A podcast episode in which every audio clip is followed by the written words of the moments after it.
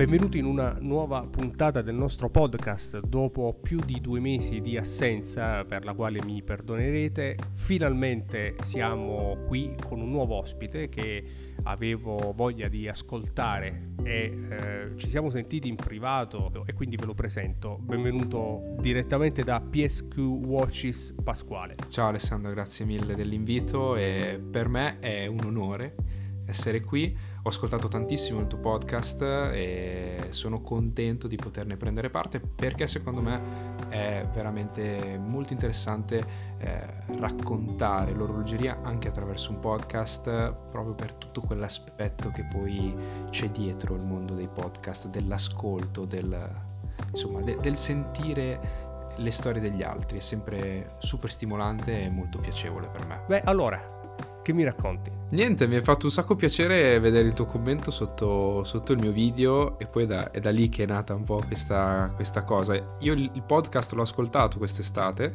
quando, quando, lo spingevi un po' di più, devo dire la verità, sì. e era veramente, era, era veramente piacevole da sentire, hai invitato belle personalità, quindi per me essere anche in mezzo a questi mi fa un sacco piacere. E eh, no, no, quindi no, ti ringrazio innanzitutto. Mio. Eh, piacere mio, sì, il podcast eh, è un impegno ulteriore rispetto alle tantissime cose che facciamo e che fai anche tu, no? eh, canale, video, eh, Instagram, Telegram, TikTok da ultimo che funziona sempre bene e quindi anche il podcast inizia a diventare difficoltoso però eh, mi è sempre piaciuta come idea quella di poter eh, così chiacchierare a ruota libera con degli ospiti parlare di orologi di progetti eh, forse uno dei contenuti più belli da fare poi alla fine.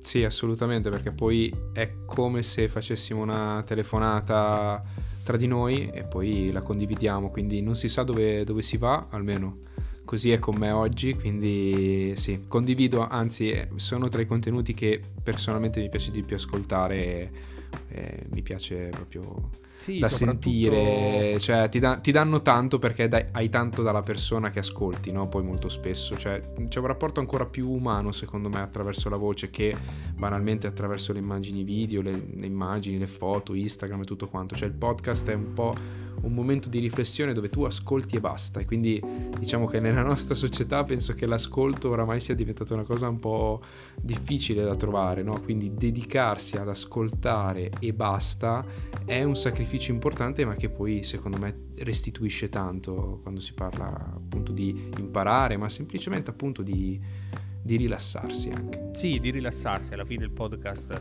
è più intimo, ha lo scopo di parlare. Quello che mi manca del podcast sono i commenti.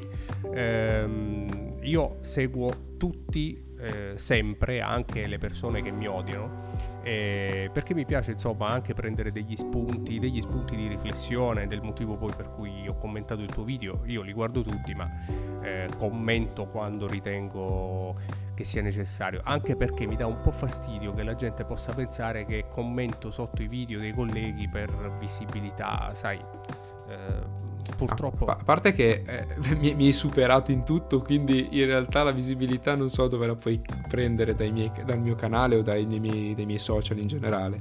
Però capisco. Sì, sì, è come se, eh, insomma, eh, quasi a voler rimanere un po' al proprio posto, no? E, eh, magari anche eh, lo youtuber che riceve il commento può pensare che si, si, voglia approfittare, insomma, poi magari sono tutte fantasie mie che non hanno alcun fondamento. Eh.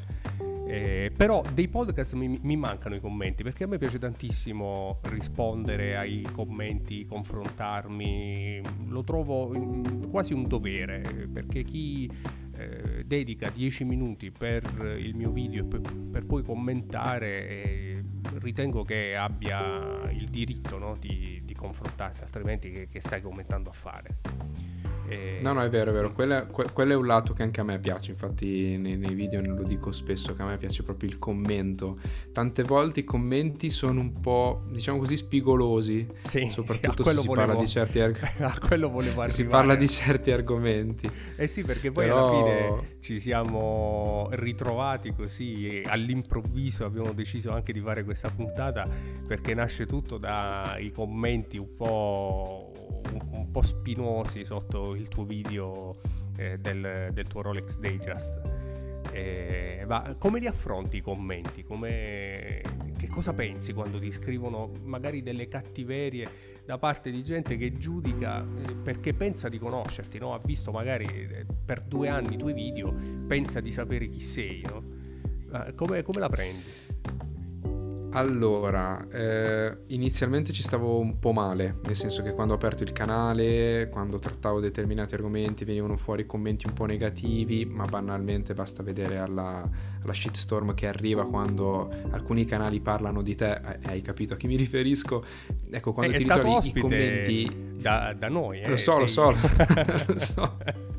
il mitico Stefano. Cecchini lo, so, lo so benissimo. E ho ascoltato l'episodio. Sì, e... sì, sì, sì. È, è, molto e... meno belva di, di, ciò, di ciò, che sembra. Assolutamente, assolutamente. Infatti, ecco, spezzo una lancia a favore anche di lui, eh, nel senso che so benissimo che lui poi lo dice anche nel podcast, lo fa un po' per fare il personaggio e Ma ci sta. E, dic- e, diciamo che infatti a me non preoccupa quel tipo di contenuto perché mm. va bene, può in un certo senso generare odio, no? È proprio la gente che poi ti viene a commentare basandosi su quello detto da qualcun altro o da appunto quello che dici tu, ti ha visto in un video, ti ha visto in tre video, ti ha visto in 50 video, però non sa realmente chi sei, cosa pensi e perché hai detto quella cosa fino in fondo. Poi è chiaro, nel video di, del Rolex ci sono alcune affermazioni che sono così molto spontanee e effettivamente non mi sono fatto capire benissimo. Però ho visto che poi in realtà in questi giorni, diciamo in questo giorno e mezzo che è uscito il video, dove tante persone prima di commentare, come poi faccio io, leggono anche i commenti, ho visto che c'è stata una risposta molto più positiva. Nell'immediato ho avuto una risposta un po' negativa e diciamo che inizialmente, per concludere, mi, me la prendevo molto, me la prendevo tantissimo, ma poi ho iniziato a capire che alla fine tutti in un certo senso cercano di dirti la verità, secondo me, cioè c'è chi ti attacca eh, in maniera, come appunto diciamo, un po' troppo spigolosa, ma ti vuole dire comunque qualcosa, quindi cerco di parafrasare sempre un po' tutto e di portarmi a casa qualche cosa in più per migliorarmi. E poi, chiaro, quando si tratta di, di insulti gratuiti, di appunto offendere, mh, tendo a non rispondere più a quei commenti. Generalmente elimino proprio gli account dal canale perché non voglio neanche che altre persone che magari invece sono affezionate, capiscono i miei, i miei, punti di vista, proprio hanno piacere nel confrontarmi, devono ritrovarsi, mi è successo di, fare anche que- di vedere anche questo, si trovano anche a dovermi difendere, insomma sì, non sì, voglio neanche mettere la parte che mi segue, che gli piace quello che faccio, che deve insomma prendere anche... Eh, deve, deve, prendere le mie difese. A me questa è una cosa che non piace, quindi preferisco proprio allontanare queste figure dal, mm. da, dal canale. Poi, perché... mm, lo facciamo per, eh, per, divertirci, per passare dei sì. momenti, anche per far passare no, dei momenti un po' di svago e insomma doversi ritrovare anche nella sezione commenti con questo, questo modo di fare, questo, questo, questo astio anche io tendo ad eliminare io tendo ad eliminare i commenti di gente che eh, sta lì perché non vuole capire, perché ha lo scopo di rompere. E allora lì in quel caso mi capita di, eh, di commentare. Sai una cosa che, che mi diverte? Cioè che mi, non è che mi diverte, mi lascia spesso abbastanza perplesso. Eh, ci sono... Ehm, è, è, molto facile che la gente eh, ti idealizzi. Eh, e moltissimi criticano anche in maniera aspra ma non si aspettano una tua risposta a tono. Eh, risposte a tono che io ho iniziato a dare, eh, te lo dico subito. non sono più il moderato che ero una volta. Eh, e, e, ci rimangono malissimo. Per esempio, ieri mi ha, mi ha scritto un ragazzo, insomma, un commento. Eh, scrivendomi che eh, avevo sbagliato il titolo, cambia il titolo, mi ha scritto così eh, Tudor eh, è per persone, non è per persone intelligenti, cambia il titolo. E io gli ho risposto no. E basta.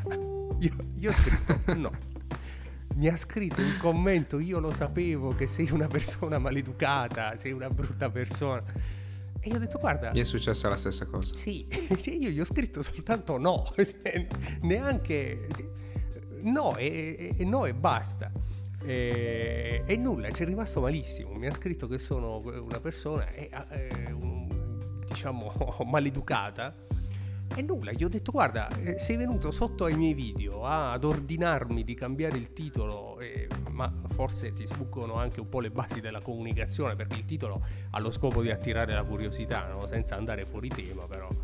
E, ehm, e, mi hai già fatto il profilo psicologico che no, no, eh. mi, mi, fanno morire, mi fanno morire, ti idealizzano e, e non si aspettano sì. questo comportamento questo è vero, mi è successo anche a me in una diretta. Eh, un ragazzo è entrato, mh, mm, aveva già commentato diverse volte sotto YouTube in maniera, diciamo così, eh, mm, un po' troppo saccente per i miei gusti, però non ci avevo dato peso. Eh, arriva su Instagram, quindi mi segue su entrambe le mie piattaforme principali entra in una diretta dove io stavo facendo un unboxing di un orologio, un micro brand, una cosa molto tranquilla, dove tanto le live lo sai anche tu, si fanno generalmente per far quattro chiacchiere, quindi che l'unboxing io lo faccia a inizio lo faccia a metà, alla gente che ci segue piace il rapportarsi con noi, parlare in, in diretta proprio come se fosse una vera conversazione tra amici. E questo ha iniziato a scrivermi apri il pacco, apri il pacco, cosa dobbiamo fare? Dobbiamo aspettare un'ora. Insomma, ha iniziato a scrivere commenti del genere, probabilmente scherzando, però non ci ho visto più. Mi si è chiusa la vena, in diretta un po' davanti a tutti, l'ho mandato a quel paese. In quel caso, tante volte mh, mm, mi, mi, rendo conto che le persone non si rendono conto che dall'altra parte c'è una persona che come loro che giornalmente non riceve un messaggio di questo tipo, ne riceve 10, 15, 20, 50, 100. Quindi dopo c'è ognuno di noi il suo modo, diciamo, di, in, di incanulare questa, energia negativa. Tante volte è normale che ti viene la rabbia dentro e oh, scrivi un commento che magari appunto risulta un po' maleducato e magari non lo sei. E quindi per dire... Eh, con questo, con questo, ragazzo mi pare che poi ho trovato il modo di, di, di risolvere o comunque gli ho mandato un altro messaggio su Instagram, insomma dopo mi sono quasi sentito in colpa io sì, perché sì, facevo, ero troppo lento nel fare, cioè quindi diciamo che mh, ti do ragione, effettivamente ci idealizzano molto, pensano proprio che noi siamo quello che vedono, però siamo persone normalissime, siamo appassionati, probabilmente abbiamo la fortuna di avere il piacere di comunicare sì, quello che proviamo indossando orologi, eh, siamo persone magari espansive un certo sen- da un certo punto di vista. Eh, della nostra personalità, quindi ci piace rapportarci con gli altri e in un certo senso abbiamo anche il carisma, la forza, mettiamola così, per ricevere quel tipo di commento, di insulto, di, di frecciatina. Quindi, sì, certo, mh, mm, certo. Nel senso che nella chat Telegram, per esempio, molto spesso condivido i commenti più strani e le mie risposte e tantissimi rimangono, rimangono stupiti dalla grandissima pazienza che ho nel spiegare, nel rispondere e, e carattere. Probabilmente non avrei aperto un canale se non fosse così. Esatto. Esatto, assolutamente, cioè se noi non fossimo così calmi al 99%, delle, de, al 99% delle situazioni che affrontiamo con le persone che ci scrivono, non potremmo fare questo, quello che facciamo. No, e infatti. quell'1% di volte che succede che qualcuno ci insulta, dobbiamo essere in grado di tante volte mandare giù. È chiaro che poi quando ne ricevi tanti in maniera gratuita, alcune volte senza un vero fondo, cioè senza una verità di fondo, senza, senza un qualcosa di concreto, concreto, ecco, in quel caso è... Che poi, esatto. eh, così come te, nei miei video sono... cerco almeno di essere sempre il più riflessivo, pacato e oggettivo possibile, anche perché è il mio modo di fare, sono così nella vita. Sono uno che Idem. osserva, che cerca di valutare, non faccio il tifo per eh, uno piuttosto che per l'altro, sono uno che non segue il calcio per dire, non, non, non, non mi ci metto neanche. E, eppure, nonostante tutto questo, nonostante anche l'educazione che cerco di, di metterci nel, nell'entrare poi a casa delle persone, c'è tanta gente che guarda i video insieme alla moglie o insieme ai figli, una cosa tra l'altro che mi lascia anche abbastanza... Eh, insomma, è una cosa particolare, non, non, mi aspettavo poi si potesse arrivare a questi numeri. Eh, eppure molto spesso purtroppo quasi veniamo fraintesi. No, non so perché. Sì, sì, sì, sì. È, mm, ripeto, com- cioè, come hai detto anche tu prima, pur- cioè, purtroppo per fortuna eh, il fatto che noi mi ci metto anch'io perché anch'io sono come te nella vita di tutti i giorni, sono una persona molto tranquilla, chi mi conosce lo sa e, e quindi mm, il fatto di essere così tanto tranquilli sempre poi porta le persone tra virgolette, un po' ad abusare di questa cosa, quindi si prendono la libertà di poterci insultare. Se noi fossimo molto più taglienti, molto più diretti, come hai fatto tu, scrivendo no, non cambio il titolo del mio video, se fossimo così più volte, probabilmente riceveremmo meno commenti negativi, meno commenti, diciamo, sfottò, mettiamola come, come, come vogliamo, però io credo che perderemo poi la parte di persone che realmente si affida a noi, si fida di noi, che si apre e parla sì, della sì, propria sì. passione Sono e quindi io non voglio, non voglio perdere quel, quel, quel, tipo di contatto con la gente che, che, mi segue, ma penso che la stessa cosa sia, con te, cioè sia per te uguale. Sì, sì, quindi ma non io voglio mantenere... Stesso Esatto, vorrei mantenere aperto quel mio lato il più possibile in modo tale che le persone si possano fidare di me, anche semplicemente per un confronto su Instagram, non devono necessariamente seguirmi. Tante volte mi scrivono, ma come scriveranno a te, guarda, sono interessato, il mio primo orologio importante, vorrei comprarmi questo, cosa ne pensi, ti mando le foto. Cioè, sono tutte cose che se fossimo, se fossimo pagati per, le, per, per, per, tutto quello che facciamo nel concreto, quindi passare anche mezz'ora davanti al telefono con uno sconosciuto, perché sostanzialmente è quello che facciamo, ecco, diciamo che potremmo avere qualche 57-11 sì, sì, più, sì, anche, secondo me, anche, al polso per, tut- per, tutte le consulenze che, che, offriamo. Ma il bello è quello. Il ah, bello sì, è che io. Farlo. Mm, mm, esatto, è, cioè ci mettiamo sempre dall'altra parte, poi penso anche tu, nel senso è bello stare dalla parte del, della persona che. Cioè io, io, idealizzo sempre questa cosa. Se gli altri idealizzano di me una, una certa personalità, io mi, mi immagino sempre una persona che eh, trova nei nostri contenuti qualcosa che lo fa sentire tranquillo e dire ma sì, gli mando un messaggio, mi sembra una persona per bene. E per me questo, ti giuro, vale tantissimo, eh. è proprio la base del canale sì, sì, sì. ed anche, è il bello, cioè il bello, del, il bello della condivisione. Anche per me molto spesso accade che mi ringrazino soltanto del fatto di aver risposto e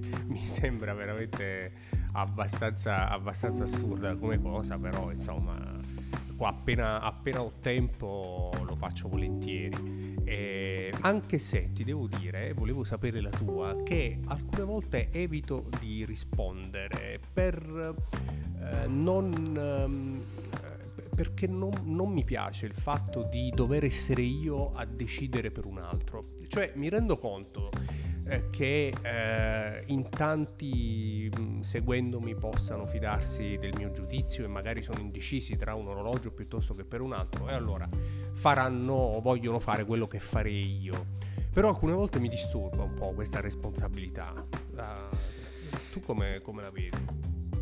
Allora, io ho basato parte del canale proprio su questo aspetto del in tutti i miei video perché io poi faccio molte recensioni anche di orologi che la gente realmente vede poco in giro però quello che io cerco sempre di consigliare su orologi invece un po' più conosciuti e blasonati di metterli al polso. Io ho una cosa che ripeto sempre sempre sempre io per uscire da questo vincolo che, in cui mi ritrovo anch'io tante volte, eh, ma cosa compro? Questo o quest'altro? Visto che a te nei video ne hai parlato bene di entrambi, sono molto simili, tu cosa compreresti? Io dico sempre, prenditi del tempo, aspetta, non avere fretta nel comprare gli orologi. Gli orologi sono oggetti che se tu guardi la storia, ci sono orologi che hanno fatto 100 anni sul polso della gente, quindi vuol dire che sono oggetti che possono durarti per tutta la tua esistenza. Vai con calma, prenditi un mesetto, due, tre, Aspetta, non c'è fretta nel comprare oggi, tanto non cambia nulla se aspetti due mesi per comprarti il Black Bay 58, per dire un orologio blasonatissimo che tutti vogliono e che tutti vogliono subito. Aspetta, il concessionario non te lo dà o magari te lo fa solo provare, cerca di capire se realmente è l'oggetto per te. Quindi io dico sempre, compra quello che ti emoziona, datti del tempo, non avere fretta. Io se dovessi scegliere probabilmente sceglierei questo, ma perché io ho una maturità tale per cui sono già arrivato a questa conclusione, ma non è detto che possa cambiare il mio giudizio e questa è un'altra cosa mh, un po' negativa, diciamo, di tutto quello che facciamo noi, nel senso che quello che facciamo resta lì. A me mh, ancora oggi ricevo commenti sotto video di tre anni fa dicendomi ah ma le quotazioni non sono più queste di questo orologio, questo video non ha senso. Però la gente si, non si rende conto che o, o, o banalmente in un video tre anni fa dico una cosa su un orologio X, dopo tre anni capita che faccio un altro video confrontandolo con qualcos'altro e dica Y. La gente non capisce che anche il nostro giudizio cambia, forse più anche del loro, perché noi abbiamo una possibilità di provare, È vero, è vero, non dico tutto, però praticamente tutto. Pratica- praticamente tutto, quindi se io oggi dico che un orologio non mi piace, magari entro in contatto, eh, grazie a quello che faccio, eh, della persona che l'ha realizzato, mi porta nella manifattura, faccio, faccio un'ipotesi X, proprio, cioè a- amplio moltissimo il discorso, però per far capire a chi ci ascolta che purtroppo anche il nostro giudizio, o per fortuna il nostro giudizio cambia nel corso del tempo.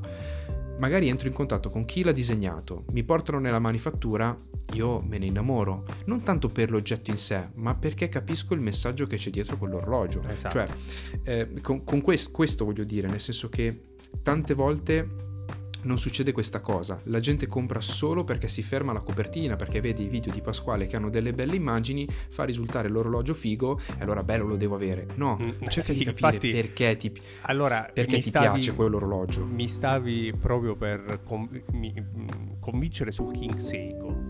Nel senso che eh, al di là del fatto che mi piaccia e che lo vorrei prendere, eh, le tue immagini, il tuo video mi hanno proprio acceso quella, quella voglia di prenderlo immediatamente. Poi sono riuscito a calmarmi. Però rimane un orologio che mi piace tantissimo. E, e capita, Eh, sì, capita anche questo. Sì, sì, sì, ma anche a me, io sono il primo che subisce il fascino dei video degli altri. eh. Io Non- anche non- dei miei non- video, non so se lo sai e o ti capita.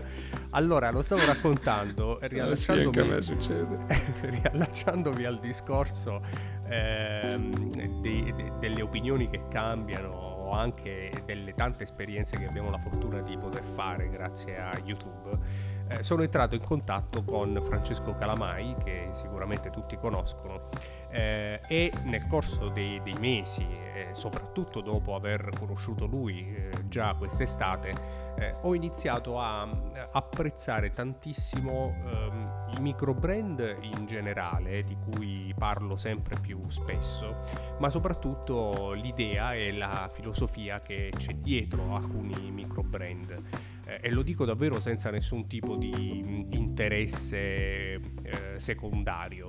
Eh, tant'è che ho fatto un viaggio per me molto importante, di cui poi parlerò nella recensione di, di questi calamai, scegliendo di portare con me soltanto i suoi orologi. Eh, perché eh, al di là del solito orologio blasonato, che pure amo e che pure ho in collezione, ehm, è un orologio praticamente unico il- un- certo microbrand o un certo tipo di orologio perché dietro ha una filosofia eh, come ho detto a Francesco ha un pezzo della sua passione. Mi sono portato dietro un pezzo di Francesco che considero veramente una bellissima persona eh, e ho preferito legare questo viaggio importante a eh, questa esperienza che ho fatto insieme a lui piuttosto che al solito orologio bellissimo che tutti amano e che tutti ammirano. Tra l'altro eh, mi sarei voluto portare un GMT Rolex a pallettoni, quindi qualcosa di particolare, vetroplastica, sai. Bello. Però no, ho, mh, ho scelto di ricordarmi di questa esperienza che cambierà il mio futuro, ma eh, insomma ne parlerò. eh, con, con un suo orologio. E gli stavo dicendo insomma per tornare al, al discorso dei video che eh, l'ultimo video che ho registrato con il suo G50 al polso me lo sono guardato due volte ma solo per guardarmi l'orologio al polso. Da un punto Eh. di vista esterno. Cioè siamo a livelli di malattia eh, infiniti proprio Eh, capisco, capisco, capisco benissimo questa cosa del... A parte che, vabbè, Calamai fa dei bellissimi orologi, ho avuto modo di fotografarli, tantissime foto, parte delle foto in realtà anche del sito e de- de- dell'Instagram sono fatte da me, quindi sì sì ehm, bellissimi, i cronografi sono fantastici, bello il verde, veramente fighissimo, quello che, che hai provato tu. Sì, no, me lo son E- comprato in realtà.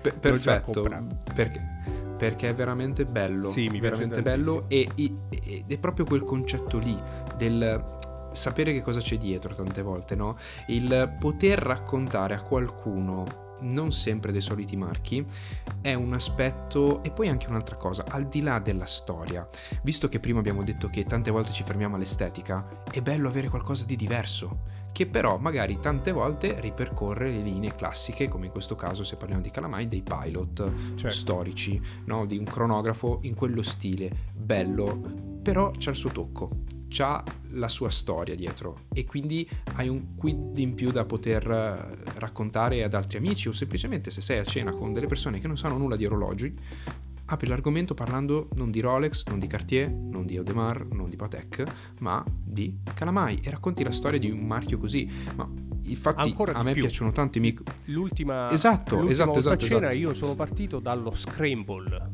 cioè quella manovra militare a cui poi il Freccia Verde, per esempio, di Calamai è dedicato. Sì. Cioè, per dire, non è una cosa che puoi fare su tutto con tutti gli orologi, nel senso che tu magari mi tiri fuori un bellissimo GMT pallettoni, insomma lì magari possiamo parlarne per un paio di minuti, però se mettiamo dentro un classico orologio come può essere il mio Datejust, oltre a dire che è bello, eh, dopo di cosa possiamo parlare delle condizioni, sì, della storia che lo, lega a me, che lo lega a me, ma diciamo che se non vuoi essere narcisista davanti a altre persone è molto più bello raccontare l'orologio per la sua storia, per quello che vuole rappresentare o perché magari omaggia determinate linee di orologi vintage molto importanti. Eh, io adesso in questo caso, proprio in questo momento specifico, sto pensando a Baltic, che, se, se saprai conosco. benissimo qui. Seguo i tuoi video, ma non è un'azienda che che conosco personalmente, e però fa ca- capi- capi- capiteremo sicuramente. Mm. Capiterà l'occasione per farteli provare perché secondo me sono un marchio che qualitativamente non fanno nulla di eccezionale, parliamoci chiaro, ma a me in termini di estetica, di design, di filosofia che c'è dietro, che è molto semplice, ovvero ripescare dal passato in chiave un po' moderna con appunto poi uno stampo che è diventato lo, sta- lo stampo Baltic nelle casse, e, diciamo a me, a me piace tantissimo, sono gli orologi che, moderni che indosso di più perché proprio me li godo tantissimo e appunto capita tante volte di essere in giro con altri amici, hai il tuo orologio da 1000-2000 euro e fai un figurone e inizia una conversazione bellissima e secondo me appunto il micro brand in questo momento ma in generale negli ultimi 5 mm, forse 5-6 anni è troppo negli ultimi 3 anni diciamo che è stata, è stata, è stata forse la rivelazione all'interno dell'orologeria di fascia bassa perché quando ho iniziato io su YouTube arrivavo te forse hai iniziato dopo di me sì. forse un annetto dopo sì un annetto più dopo, o meno sì. E ehm, quando sono arrivato io su YouTube era appena finito quel ciclo di persone che parlavano solo di Seiko. Presente, c'era solo sì. Seiko nella fascia bassa, solo Seiko. Dopo è arrivato tipo Davide con tantissimo Tissot, con Hamilton, insomma si, iniziò, si è iniziato un po' ad allargare lo spettro degli orologi del costo contenuto e secondo me i micro brand poi sono stati e sono la, ri- la rivelazione un po' per noi giovani appassionati che anche qui dico sempre ehm, a quelli che mi seguono che mi scrivono non ha senso comprarne tanti sceglietene uno due nel corso dell'anno per togliervi qualche bello sfizio ma insomma dopo, ecco, dopo potremo aprire un altro argomento anzi te la faccio io una domanda che forse so già la risposta meglio pochi orologi ma buoni o tanti orologi ma di, di, di prezzo più o meno contenuto contenuto diciamo sotto i 2000 euro, dai, per dire una cifra che un po' tutti possono permettersi nel corso di uno o due anni di sacrifici comunque. Allora, io sono per pochi orologi ma buoni, però nel corso di questa esperienza su YouTube eh, ho cambiato quella che è la mia percezione di orologi buoni, sono onesto. Eh, due anni fa se mi avessi fatto questa domanda ti avrei detto oh, pochi Rolex e Omega ma buoni eh, però gli orologi buoni non li eh, idealizzo più in Rolex Omega, per non parlare naturalmente dei grandi, dell'alta orologeria, dei grandi indipendenti, eh, su quello siamo tutti d'accordo, parlando di ottimi orologi blasonati.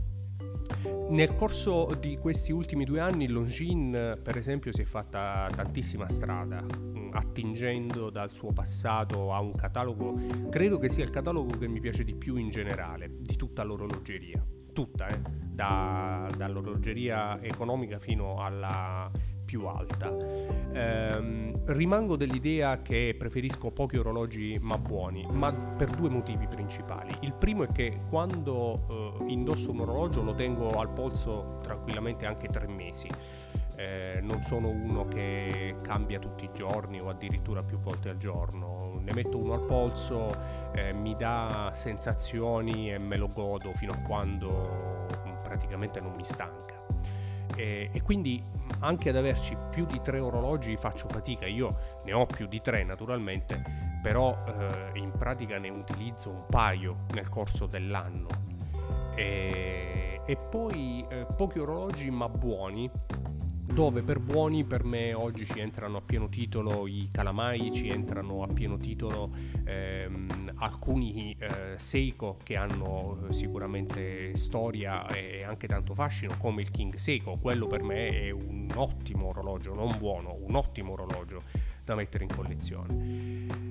Il problema è mantenerne pochi perché esatto. eh, se eh, sono buoni anche orologi da 1000-1500 euro eh, diventa facile eh, nel corso del tempo riempirsi di orologi. E, e, questa è una filosofia che invece non mi, non mi, piace tanto quindi cerco sempre di limitarmi ecco. Cerco anche di vendere quando voglio acquistare o almeno cerco di impormelo.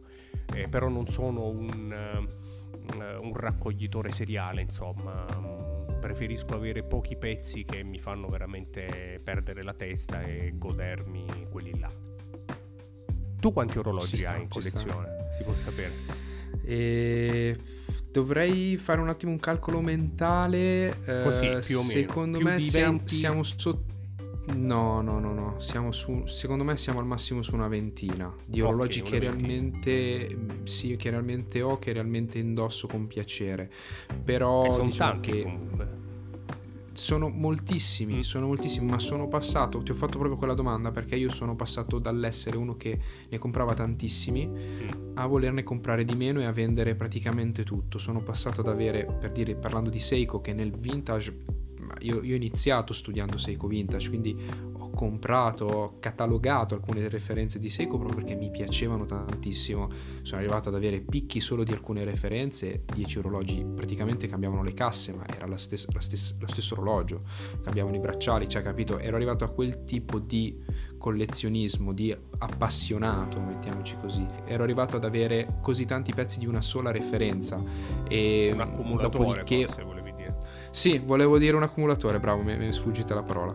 E ehm, dopodiché ho capito col passare del tempo che è come dici tu per me, nel senso che preferisco comprare, eh, comprare pezzi importanti eh, che davvero per importante appunto non intendo solo economicamente, eh, ma intendo dire proprio che per me ha, ha, hanno un valore, qualcosa sì, che sì. per me...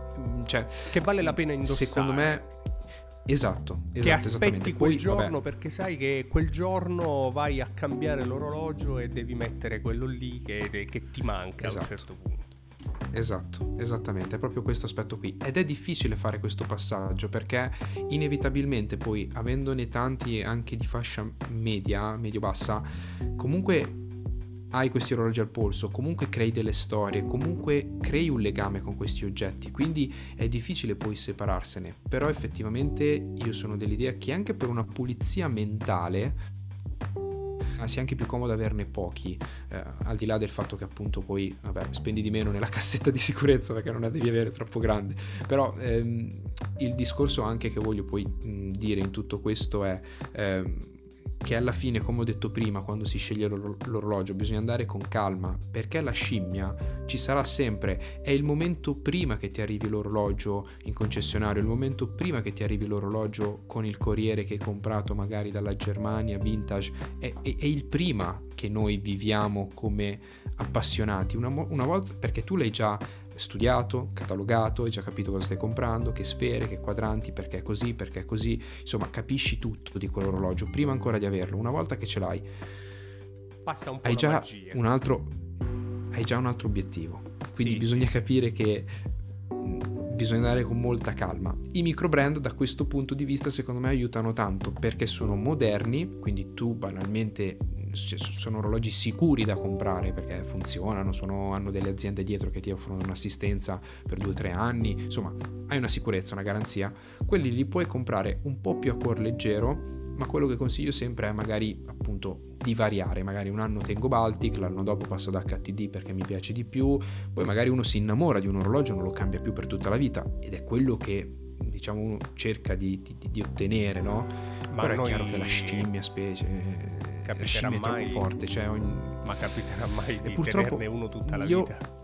Io non lo so. Io penso che pochi, io pochi orologi, cioè io, io ho solo un orologio che ancora, di cui non ho parlato, se voi ne parliamo, è un, un orologio sono riuscito a comprare che veramente era un orologio che bramavo da tantissimo tempo, che sono riuscito a mettermi in collezione e che probabilmente se, se, mai dovessi vendere, ecco, cioè se dovessi mai vendere tutti i miei orologi, quello probabilmente sarebbe l'ultimo orologio che proverei a vendere. E perché è un Cartier Tank 96065, referenza anni 90, un pre eh, privé, prima che Cartier diciamo ha iniziato a produrre tutta quella che è la collezione privata, insomma la fascia un po' più alta di Cartier. Calibro Frederic, eh, Frederic Piguet, quindi cassa ultra piatta. Bellissimo. È un e tank sempre ancora, lui. Non ne hai ancora parlato? No, No, ho messo qualche storia su Instagram, ma sto ragionando su ah, come creare. Mi pare di averla vista qualche storia, sì. Tra, neanche, troppo, è, è un... neanche troppo. Sì. in là con il tempo, vero?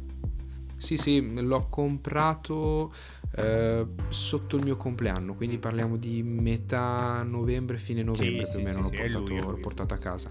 Sì, sì, sì, mi era sembrato orologio... un tank un po' diverso dai soliti. E io, io, sono un grande amante di tank, ho tantissimi Master Cartier, li compro, li scambio, li rivendo, sono orologi che a me piace, piacciono tantissimo perché per me la cassa del, del Louis è fantastica, il Louis Cartier sì. per me è l'orologio per eccellenza, proprio divertente, poi nelle versioni vermiglie, quindi tutta quella che è la versione placcata oro vintage, è fantastico perché puoi comprare mille quadranti, mille colori, hanno fatto... è super divertente per avere e ti permette di avere a un prezzo accessibile un orologio importantissimo storicamente. È vero, è vero. Ho avuto e ho tantissimi vermei, mi piace cambiarli, ho con un amico diciamo una collezione a metà potremmo definirla così, che condividiamo un sacco di, di Master Cartier. Con Riccardo. E, um, con Riccardo. Si poteva dire sì. Sì, vabbè, il nome lo possiamo dire, si può dire se vogliamo anche Winding Shop, la pagina Winding Shop, dove, sì, dove... sì, sì, certo che si può dire.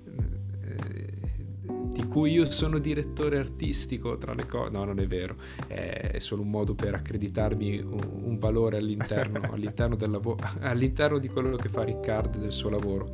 E, ehm, però, mm, insomma, ho avuto tantissimi must e per me sono bellissimi da avere e tra l'altro sto, sto cercando di comprarne uno con quadrante lapis perché l'ho avuto Bello. e l'abbiamo venduto ad un ragazzo che ci seguiva, fantastico, orologio bellissimo, in condizioni clamorose lo, sti- lo, stiamo, lo, stiamo, ricercando perché questo mi sa che me lo tengo, ma comunque ho sempre avuto diciamo il pallino del tank 18 carati.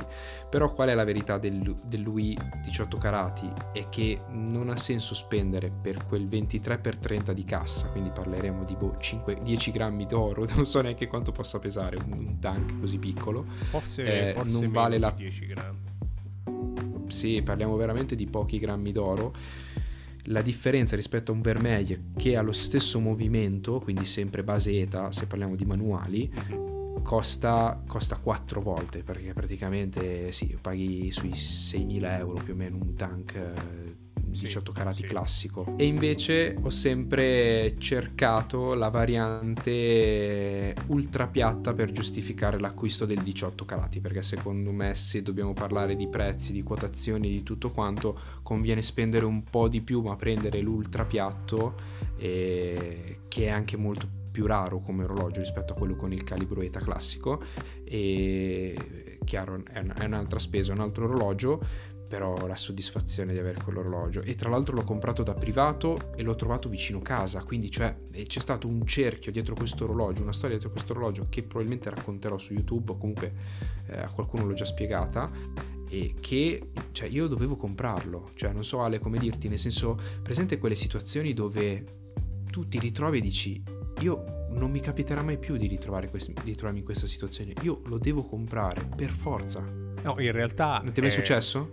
Eh, sì, il problema è che mi succede con tutti gli orologi pur di giustificare acquisti che non dovrei fare, quindi mi capita con tutti gli orologi, ma poi eh, il, vera, il, il, vero puzzle che si ricompone è soltanto una volta. Però lo utilizzo sempre questa scusa, ma quando lo, mi ricapita, ma quando lo ritrovo, eh, certo è che il Cartier Tank, così come lo, lo vuoi, dietro casa, è, è una di quelle volte dove è vero che vale la pena acquistarlo sicuramente. Eh, perché, perché ci sono quelle, quelle, cose che ti senti dentro. Quindi, tornando a parlare di quello che è uno dei pochi orologi che non toccherei mai della mia collezione, quello probabilmente.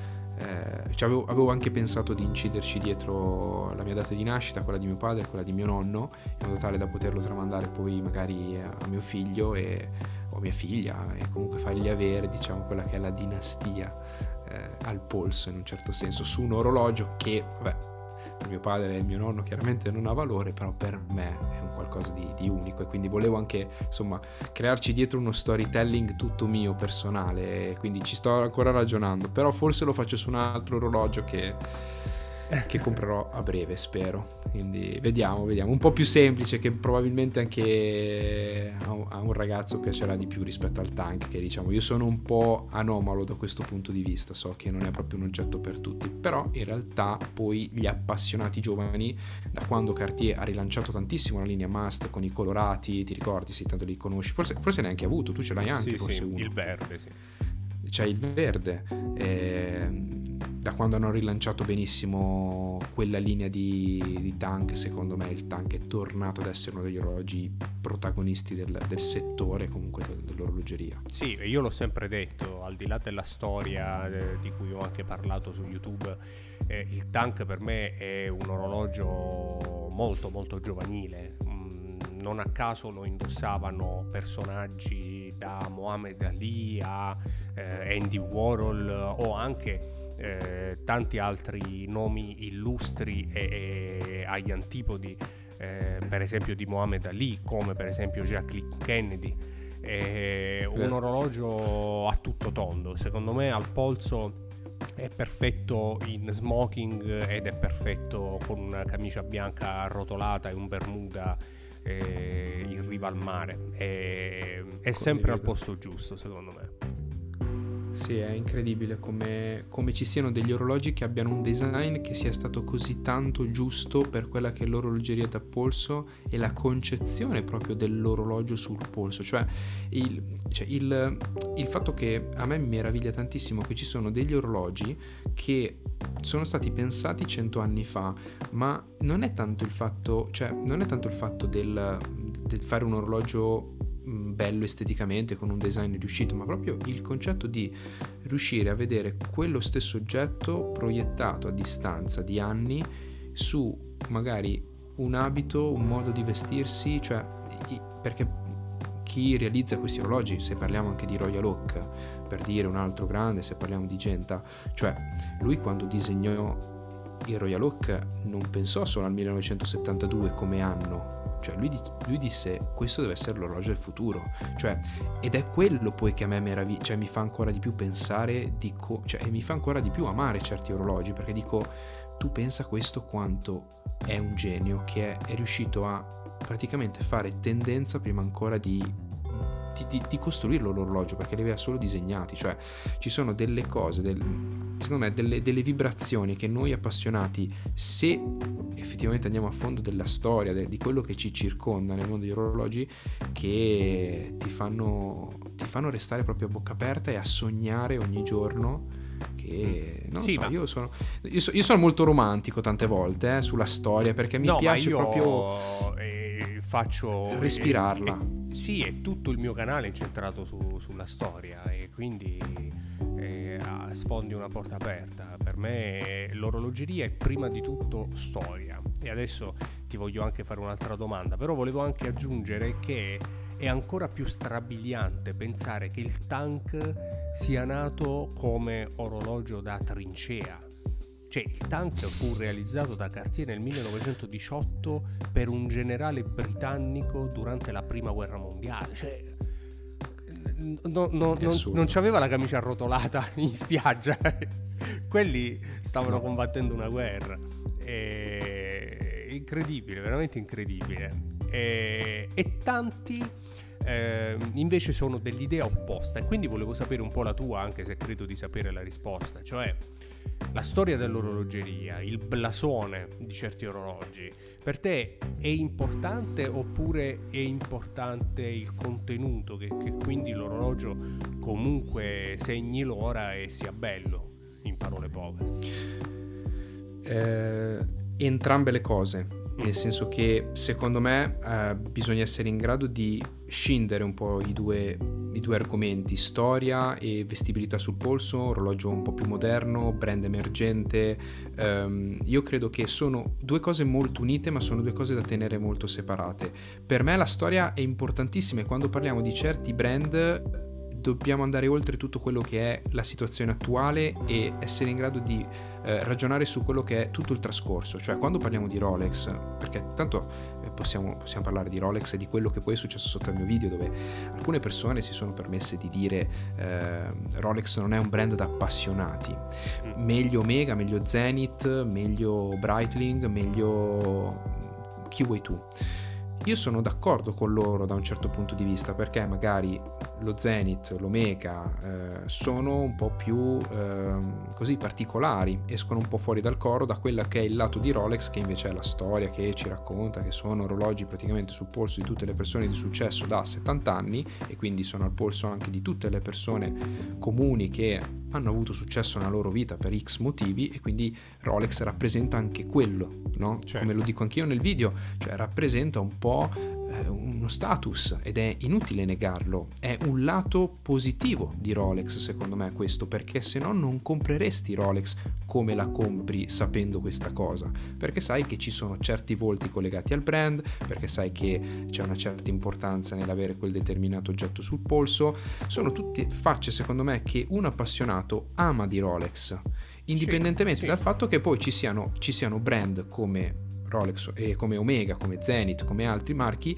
che probabilmente fanno qualcosa di eh, di magari più particolare, però senza la storia, senza il blasone, senza una linea guida, che in questo caso quando parliamo di orologi sportivi, vuoi o non vuoi, tutti prendono ispirazione da Rolex, non ci sarebbe un lato... Podcast questa volta. Lo so, probabilmente. Infatti, è una frase che io. io quest, questa è, una, è, un'affermazione che io ho fatto nel, nel, mio gruppo Telegram. Però, purtroppo, senza un brand che fa tendenza, e vuoi non vuoi, Rolex fa tendenza nel mondo dell'orologeria da oltre 70 anni su determinati modelli. Certo. Se non ci fosse un marchio come Rolex, non ci sarebbero altri orologi di altri marchi. Quindi, non ci sarebbe neanche la storia di altri brand che come è giusto che sia, hanno sempre seguito la tendenza, perché è quella anche la storia.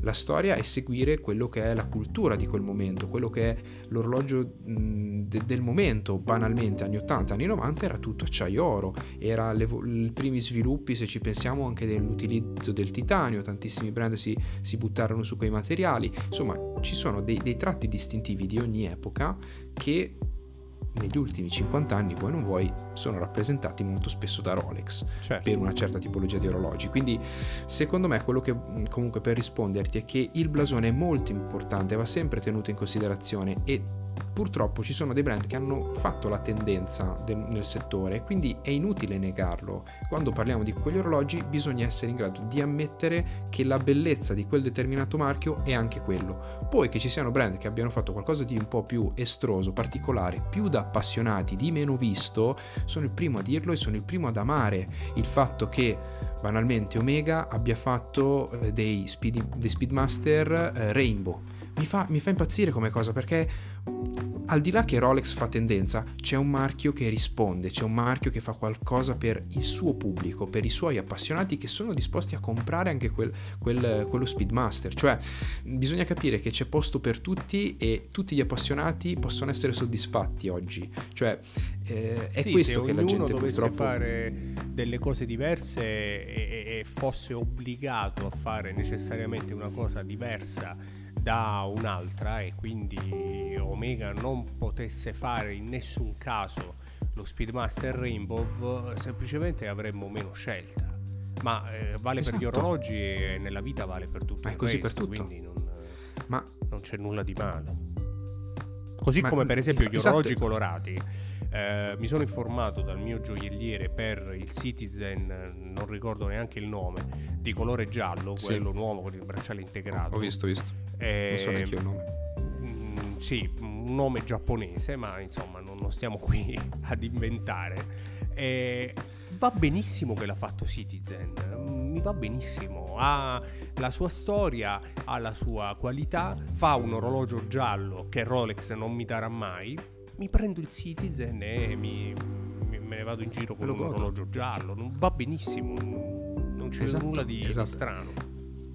Esatto, esattamente. E, e non, quindi secondo me non, non, ha, non ha, tanto senso eh, necessariamente fare la tifoseria da, sta- da stadio perché non, porta a nulla, non porta assolutamente a nulla, anzi non ci si rende conto che eh, le aziende prima di tutto devono fatturare, le aziende devono guadagnare. Cioè, eh, sì, qualcuno crede che alla base, le aziende facciano le cose per gli appassionati, ma eh, cercano di fare eh, bene guarda, per gli appassionati, ma perché devono fatturare. Esatto esatto, Posso, possiamo parlare di questo aspetto se parliamo di uh, indipendenti, parliamo di Debetune, parliamo di FP Journ, parliamo di Urwerk. Allora lì ti quando, posso dire quando sento quel tipo e, e Journ volo, sogno. Quanto eh, mi piacerebbe. Lì, lì Ale ti posso dire eh, che lo dici, io sono stato, mani- sono stato in manifattura da Journ, eh, lascia sì. stare, lascia stare, lascia stare. Eh, guarda, è un momento che se ti capita nella vita, guarda, vacci. Sì, assolutamente. Sì, a parte il fatto che c'è, c'è caso che c'è, c'è, anche caso che ti può succedere che trovi giorni in persona. Non c'è sempre, ma ogni tanto c'è. Quindi, insomma, passare Se davanti, mi emoziona, al passare davanti al sole. Ma mi emoziona parlare con Calamai che mi spiega, con Francesco, che mi spiega lo scramble, i 15 minuti. E se vedo Journ, svengo. Eh, è un tipo tosto, però mi hanno detto. Eh, eh, io non ho, avuto, non, ho, non, ho avuto di, non, ho, avuto, modo di, conoscerlo, però ho visto mh, i due bracci destri di Journe, che sono gli unici due orologiai che possono montare e assemblare una determinata referenza di Journe, che è quella ultra complicata, che mi sfugge il nome. Astronomic mi pare si chiami l'orologio. E tre mesi di lavoro per un singolo orologio, per assemblarne uno. Tre mesi. Ne fanno sei l'anno, appunto, dipende se Journe ci mette mano oppure no. Comunque chiusa questa parentesi, eh, se parliamo di quell'orologeria lì, quindi ok, parliamo di indipendenti, a me sta bene che chi colleziona quel tipo di prodotto mi venga da me e dire Rolex fa schifo, eh, non, non è la vera orologeria, perché vive completamente un altro settore, vive completamente eh, un altro punto di vista. Allora lì posso capire perché mi dici che non ti piace quel marchio e quindi puoi fare la tifoseria da stadio. Ma io sono sicuro che chi ha quel determinati, quei determinati orologi è passata da questi marchi qui, da Rolex, da Omega, da Zenith, da da, ma certo. da ma un esempio classico da, è proprio Giorgione con il quale abbiamo fatto sì. alcune dirette Instagram lui in collezione ha i complicati di Patek, ha Journe, ha Chapek e ama tantissimo Rolex, ha tutti i colorati, ha i vari Daytona, il Daytona verde, insomma. Il fatto è che, ed è quello che sempre dico, ma perché l'ho rubato? L'ho rubato da un post su orologi e passioni che mh, condivido, e cioè che tutto ciò che fanno gli altri non appassionati che acquistano Rolex per status a me non interessa. Io sono un appassionato e conto soltanto per me, conto su di me. Che gli altri acquistino Rolex perché fa status, a me non frega assolutamente nulla e non vedo come potrebbe. Un appassionato che compra Rolex non lo compra perché deve ostentare, compra Rolex come esatto. compra tanto altro, per la sua storia, per la sua tecnica, eh, se gli piacciono per i viraggi. Ma eh, stiamo parlando tra appassionati e molto spesso critico proprio chi invece si professa appassionato ma si fa il problema di essere giudicato. Io non metto Rolex perché altrimenti pensano che sia un falso. Ma allora non sei un appassionato, stai mettendo l'orologio per, per gli altri e hai paura anche di essere giudicato. Io durante la pandemia eh, chiusi in casa il lockdown, l'orologio dal pozzo non l'ho mai tolto perché io ho sempre acquistato e indossato l'orologio per me stesso, piace a me, fa godere me. E, ehm, e, quindi tutta la storia attorno a Rolex io capisco tutti i dubbi e tutti questi discorsi, però non riesco a condividerli perché non, non mi sono mai neanche posto il problema di acquistare Rolex per, per ostentarlo. Così come non mi pongo il problema che il G50 di Calamai al polso non lo conosca nessuno. O come il Cannoli di HTD che ho comprato due anni fa. L'ho comprato perché piace a me, punto. No, no, esatto, è proprio questo l'aspetto. Io quando, per, per, per chiudere questo, questo, cerchio intorno a Rolex, quando ho fatto quel video ho parlato dei pro e dei contro, elencando quelli che sono i punti di vista un po' di tutti anche, cioè nel senso mi sono messo anche dalla parte di chi si professa appassionato e dice ah, ma Rolex è un brand un po' noioso, un brand che hanno tutti. Ed è vero, ti dico, alcune volte può succedere questo, che, che tu abbia questo scoglio mentale, però come dici tu, l'orologio lo compri per te stesso, perché rappresenta te, deve piacere a te e deve emozionare te. Poi, che sia un Rolex, che sia un Patek, che sia un Journe, che sia un Seiko, che sia un Baltic eh, o un Calamai, non interessa a nessuno. Non interessa a nessuno perché, tornando a, a, sempre parlando di appassionati, solo noi siamo fissati con gli orologi il 95% sì. della sì. popolazione mondiale probabilmente non sa neanche che cos'è un orologio, cioè non si pone e poi con quella che è l'evoluzione degli smartwatch e tutto quello che stiamo vivendo, la gente si è dimenticata completamente di che cos'è l'orologio da polso tradizionale. Quindi, cioè, più leggeri, dovremmo stare, tutti, dovremmo stare tutti un po' più rilassati, più tranquilli, che appunto c'è spazio per tutti, ci sono brand che hanno fatto la storia, ci sono brand che fanno tendenza, ci sono brand che evolvono eh, il concetto di orologeria, insomma c'è posto per tutti ed è bello questo, il sì, bello della nostra sì, passione è che possiamo ritrovarci in 10, possiamo avere anche tutti e 10 lo stesso modello, ma non è lo stesso modello perché è diverso per ognuno di noi. E quindi questo è bello della nostra passione, è bello degli orologi.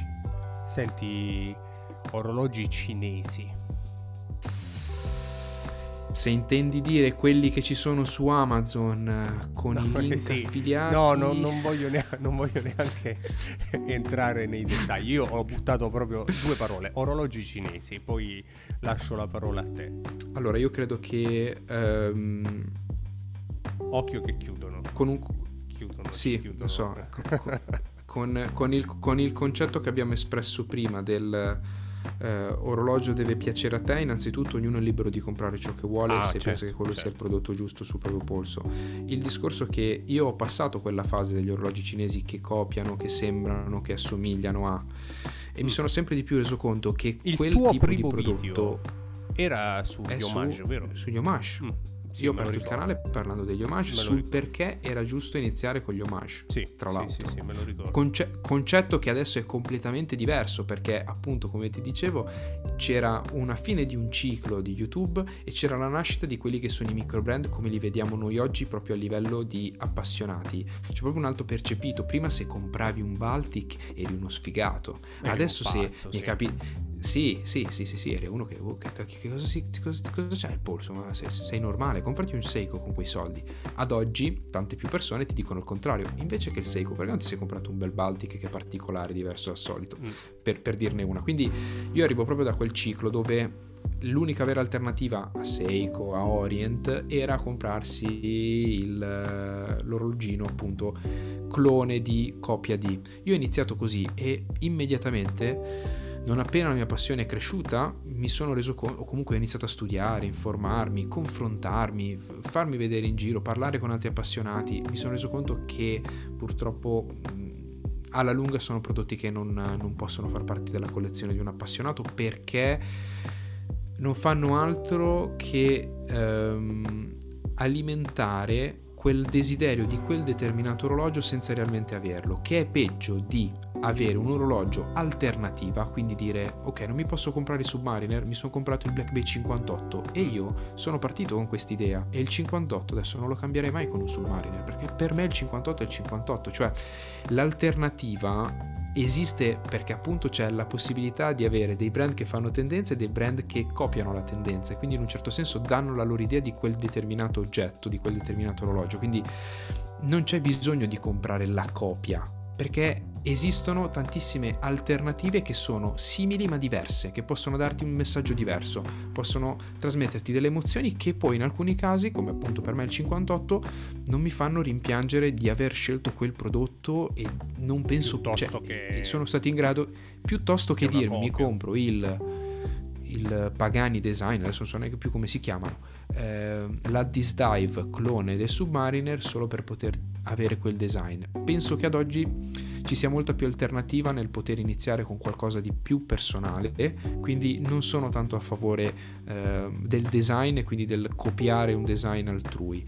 Se parliamo di rapporto qualità-prezzo, e lì sono forti, secondo me c'è, c'è una... Da fare per me sono forti. Lì sono fortissimi, lì sono fortissimi, ma tu saprai benissimo che c'è un'altra cosa che è ancora più importante del rapporto qualità-prezzo che è il percepito e il post vendita, specie nel lusso. Prendiamo per esempio un tank. Tu compri un tank oggi, lo paghi 3.000 euro per un orologio al quarzo, ma tu stai comprando Cartier, tu stai comprando il brand che, adesso ho fatto un esempio molto forte, però stai comprando un marchio che non è, cioè, è paragonabile a Rolex in termini di blasone e forza. Certo, Quindi tu, tu, non compri, tu, non compri, solo l'orologio al quarzo, tu compri no, tutto compri, quello che c'è attorno compri il blasone, compri la storia, compri la storia, la, la ricerca che c'è stata dietro che è legata al blasone.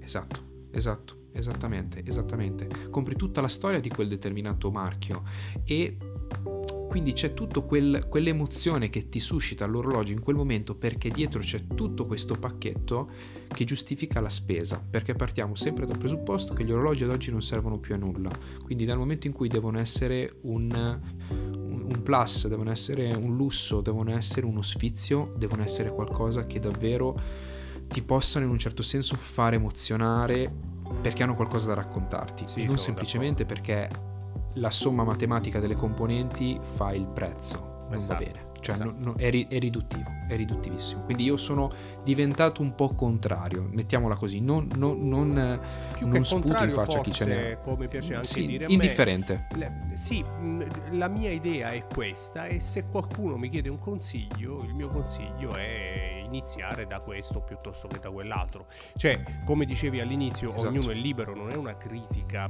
a chi fa in maniera diversa da come la penso io. Sì. È semplicemente un modo di vedere le cose in maniera diversa e se devo dare un mio consiglio, un mio parere, eh, lo faccio in questi termini. Eh, siamo a più di un'ora del nostro podcast, ma ci tenevo tantissimo a farti una domanda. Perpetual Passion, raccontaci un po' di, questo, di questa realtà. Ok, grazie del, dello spazio dedicato anche a Perpetual Passion. Allora, eh, Perpetual Passion è il progetto nato da Matteo, mio, mio collaboratore, un ragazzo che eh, fa come noi sostanzialmente eh, quello che facciamo noi su YouTube, lui l'ha sempre fatto per articolo, per blog, lui ha iniziato oramai più di 5 anni fa, e, scrivendo tantissimi articoli e nel 2020, non vorrei dire, no forse 2021, maggio 2021 mi, mi, ha contattato per la mia qualità foto video, avevano bisogno di una persona come me e da lì è nata una bellissima collaborazione, quindi faccio parte anche del team di Perpetual Passion come appunto editor, videomaker barra fotografo. E quindi diciamo vuole che... essere un contenitore editoriale eh, forse esatto. un po' più professionale rispetto ai nostri contenuti che vogliono essere più intrattenimento. esatto, esatto. Diciamo che Perpetual Passion si può definire più una testata giornalistica. Mm. All'interno di Perpetual Passion serviva magari una figura più come me, un po' più smart, mettiamola così, che in un certo senso avesse anche ehm, questa elasticità nel saper fare un po' più cose e da lì è nata, è nata una collaborazione con Matteo, eh, ci divertiamo tanto perché mi dà tantissime opportunità nel corso di, di, di questi ultimi, quest'ultimo annetto. Sì, ho visto, ho avuto fanno, la possibilità di stare a Watch eh, Tante cose bellissime, tante cose importanti sì. che sono normalmente riservate a eh, vere e proprie testate giornalistiche. Testate giornalistiche, sognate, sì esatto, diciamo che... Sognate forte. Sì, diciamo che Matteo ha avuto la fortuna di, o meglio, stato, ha avuto anche la bravura di coltivare quei determinati contatti all'interno del settore dell'orologeria che, che poi a me mi hanno permesso di eh, diciamo, dimostrare anche che mi piace farlo in maniera professionale, mettiamola sì. così. Eh, sì, diciamo che eh, è, un belliss- è, una bellissima collaborazione e io sono molto contento di, di, di lavorare per loro perché appunto mi permette semplicemente di avere di avere ancora di più una possibilità, come dicevamo all'inizio del podcast, di provare cose, vedere, conoscere persone. Sì, Insomma, sì, mi ha inserito un po' più nel settore. Certo. Sì, mi ha, mi ha inserito molto di più nel settore e il fatto poi di lavorare a più teste, a più braccia è anche più stimolante tante volte, perché quello che facciamo noi, io ho visto che tu hai un collaboratore fortissimo e quindi siete molto bravi da questo punto di vista, hai trovato una persona che lavora sì, molto bene è, e... è la mente di, di, quasi tutti i progetti nuovi che, che portiamo, dalle edizioni limitate di cui parleremo a breve fino ai nuovi format eh, e tutto insomma ciò che, che coinvolge questo piccolo network perché esatto. pubblichiamo sottotitolato, pubblichiamo sul nostro nuovo canale con il doppiaggio americano. Insomma, stiamo cercando di realizzare qualcosa. Di... Voi siete molto bravi, cioè, soprattutto tu Alessandro sei, sei, stato molto molto bravo secondo me, anche appunto perché hai trovato una persona che non è scontato. No, no, no. Ti, sa, ti sa aiutare ti sa aiutare tantissimo e appunto io ho cercato di fare un po' questo con Perpetual Passion, nel senso essere io quel rosario per, per Alessandro, mettiamola così. Eh, ma poi, so eh, non so se lo sai, ma eh, faremo anche qualcosa assieme. Io e te? Io e te, a parte questo podcast. Ah. Ah sì? Mi, sfug- mi, sfugge qualcosa. Andrea Casalegno, credo si ah, possa sì, già sì, dire, sì, sì, sì, sì, ci ha coinvolto. Anche insieme ad okay, altri okay, okay, youtuber, quindi insomma ci sarà occasione di essere ognuno il rosario di qualcun altro, o esatto. quasi.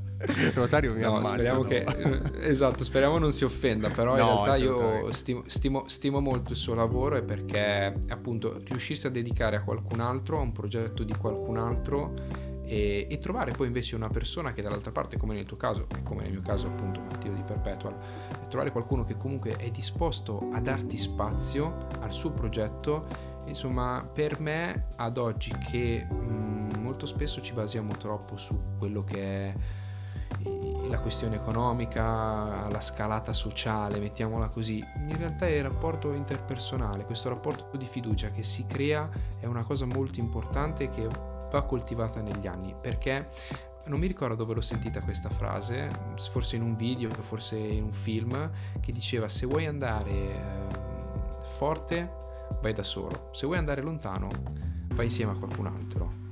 Questo sì, è per, per, chiudere un po' il discorso che mi lega Perpetual Passion e penso che poi leghi anche te con i tuoi collaboratori, con, con Rosario e quindi insomma è, è, molto bello secondo me che ci sia questa cosa in realtà che... Ma io sono dell'idea di... che da soli si possa davvero fare poco.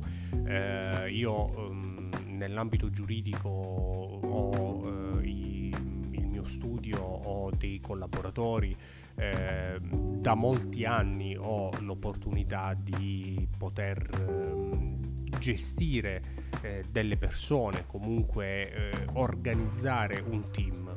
Eh, e quindi la stessa filosofia l'ho automaticamente per deformazione portata anche su YouTube dove non appena Rosario eh, mi ha contattato e ho visto in lui una, una figura professionale importante ho deciso di coinvolgerlo dandogli tutto lo spazio necessario, proprio perché eh, la vecchia concezione anche per esempio del mio Dominus per cui ehm, gli altri sono soltanto dei satelliti però questa qui mi sa che non la dico eh, mi sa che la taglio. La vecchia concezione per cui gli altri sono soltanto dei satelliti ehm, non porta molto lontano, mentre gli altri devono essere un team e bisogna essere alla pari o quasi a seconda del proprio impegno perché altrimenti il lavoro del team sarà necessariamente fatto male, non sarà fatto al tuo livello che invece vuoi tenerti tutto per te. Quindi eh, credo molto nel team, professionalmente al di là di YouTube mi ha, mi ha portato eh, sempre più avanti, sempre più in alto e, e, con YouTube onestamente dopo l'ingresso di Rosario che è comunque arrivato quando avevamo ancora poco più di 3.000 iscritti ehm, conferma ancora una volta questa teoria e cioè che un buon team può fare 10 volte di una, un bravo professionista per me è fondamentale. Assolutamente. Sì, sì, sì, sì, voi siete, ripeto, il fatto di avere un'altra persona che ti aiuta proprio nella creazione dei contenuti, nel svilupparli, nel costruirli, si vede, ripeto, io stimo molto il vostro lavoro, il tuo lavoro, proprio perché mi piace che, siete, che siete riusciti a trovare questa sinergia e i numeri lo dimostrano, siete, siete veramente bravi.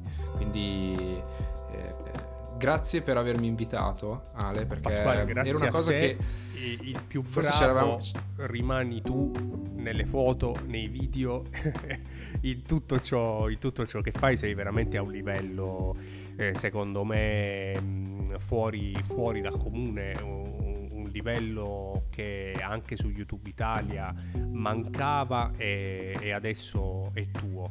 Eh, dai contenuti fino ai video e alle foto. E mi, mi, piace molto insomma questo modo fresco, questo modo di, di, voler approcciare a, a, YouTube e sono anche contento del fatto che ognuno di noi um, senza voler imitare nessun altro abbia il suo stile. E, come per esempio il tuo Andrea Casalegno mi piace tantissimo, è stato ospite, l'ho intervistato anche su YouTube, ehm, quindi sono convinto tra l'altro tutti assieme, eh, anche grazie ad Andrea che ci ha coinvolto in questo nuovo progetto che spero parta a breve, sono convinto davvero che si possa realizzare un network di orologeria su YouTube italiano. Ehm, Figo. Sì, completo, completo. Vedremo, vedremo, lo spero tanto. Comunque vedremo. ti ringrazio tantissimo per essere stato con noi ancora una volta qui eh, nel nostro podcast. Io spero insomma di tornare anche domenica prossima e di continuare con i contenuti. Come dicevamo, gli impegni sono tanti, però ce la metteremo tutta. Grazie Ale per, per l'invito, grazie a tutti per averci ascoltato e continuate a seguirci perché arriveranno tante novità. Grazie, ciao a tutti. Thank you.